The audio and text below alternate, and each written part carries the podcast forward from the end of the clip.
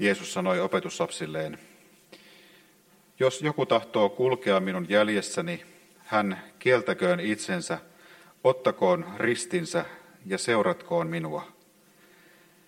Sillä se, joka tahtoo pelastaa elämänsä, kadottaa sen, mutta joka elämänsä minun tähteni kadottaa, on sen löytävä. Mitä hyödyttää ihmistä, jos hän voittaa omakseen koko maailman, mutta menettää sielunsa? Millä ihminen voi ostaa sielunsa takaisin? Ihmisen poika on tuleva isänsä kirkkaudessa enkeliensä kanssa, ja silloin hän maksaa jokaiselle tämän tekojen mukaan. Amen. Eilen vietin suurta siirtymäpäivää. Silloin vietettiin koulujen päättäjäisiä ja omat lapseni pääsivät molemmat uudelle kouluasteelle ja jättivät vanhan taakse. Nuorempi lopetti alakoulun ja vanhempi yläkoulun. Ja sitten vielä vietimme kummilapsemme lakkiaisia. Päivässä oli sekä haikeutta että iloa sekä lapsilla, nuorilla että vanhemmilla.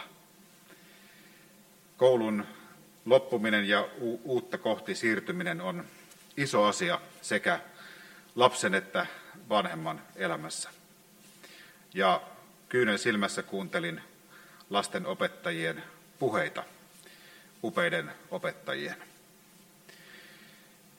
Kun lapsi, nuori tai aikuinen aloittaa uutta elämänvaihetta, niin mieleen nousee kysymys, että millä eväillä, millä eväillä uuteen elämään siirrytään. Ja tämän pyhän tekstit puhuvat kahdesta erilaisesta eväästä, kahdesta suunnasta kohti elämää. Kohtuullisuudesta ja antaumuksesta. Aloitan kohtuullisuudesta tai kohtuudesta.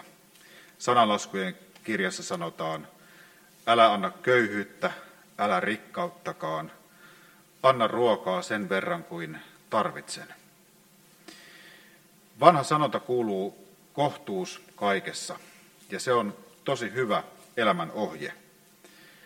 Ja se on erityisen tärkeä nykyaikana monessakin mielessä.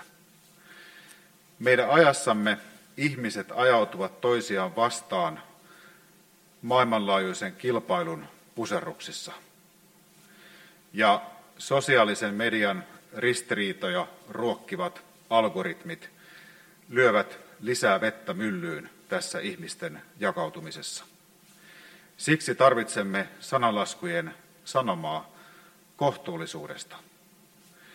Kohtuullisuus liittyy aluksikin ihmisten välisiin tuloeroihin. Jumala ei ole tarkoittanut maailmaa sellaiseksi, että yksi prosentti omistaa enemmän kuin 99 prosenttia. Maailmassa toki tarvitaan yrittäjiä ja menestyjiä, mutta silti liian suuret tuloerot kadottavat kokemuksen yhteisestä ihmisyydestä. Emme voi rakentaa yhteiskuntiamme tai maailmaamme niiden varaan. Samaa sanalaskujen henkistä jatkumoa on tasapuolisuus, se, että yritämme tosissamme oikeudenmukaisesti punnita erilaisia näkökulmia. Ja samaa jatkumoa ovat myös maltti ja harkinta.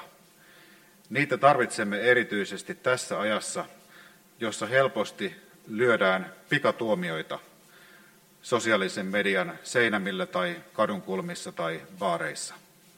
Tarvitsemme malttia, tarvitsemme harkintaa, viisautta, jota löydämme vanhasta sananlaskujen kirjasta. Ja vielä tarvitsemme kohtuullisuuden hyvettä suhteessamme luomakuntaan.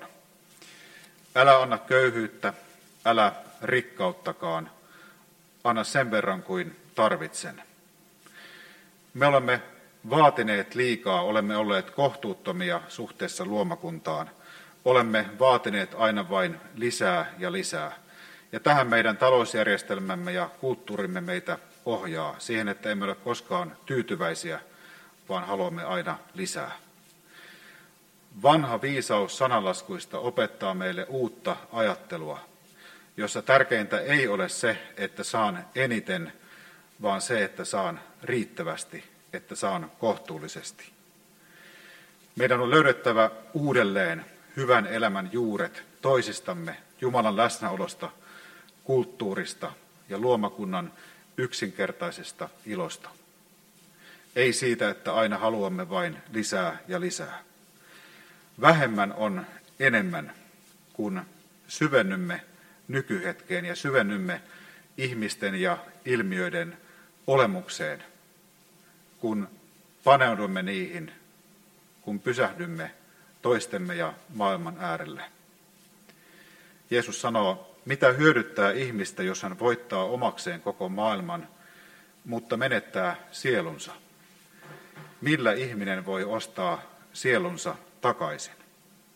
Meidän tehtävämme on löytää uudelleen sielumme, eikä pyrkiä ostamaan kaikkea, sillä kaikkea ei voi ostaa.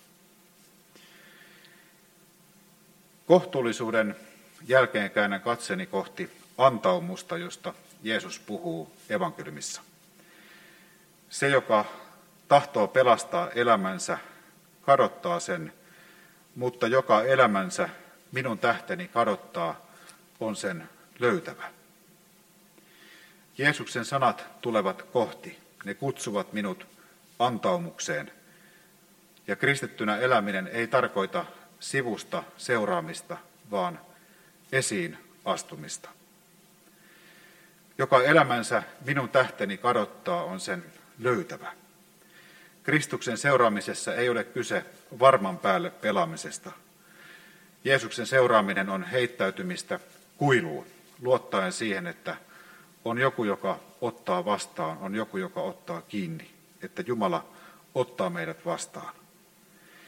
Jeesus kutsuu minut olemiseen, jossa oma egoni ei ole kaiken keskipiste, vaan olemiseen, jossa keskipiste on Kristus, ydin, rakkaus, josta kaikki elämä kumpuaa.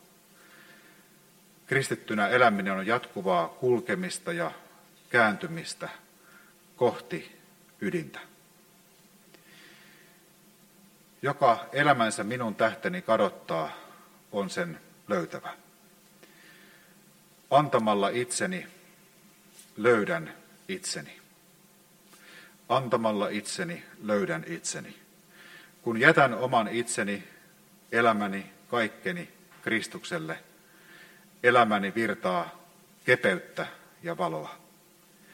Persoonani ja tunteeni, saavutukseni ja pettymykseni, ihmissuhteeni ja yksinäisyyteni suhteellistuvat.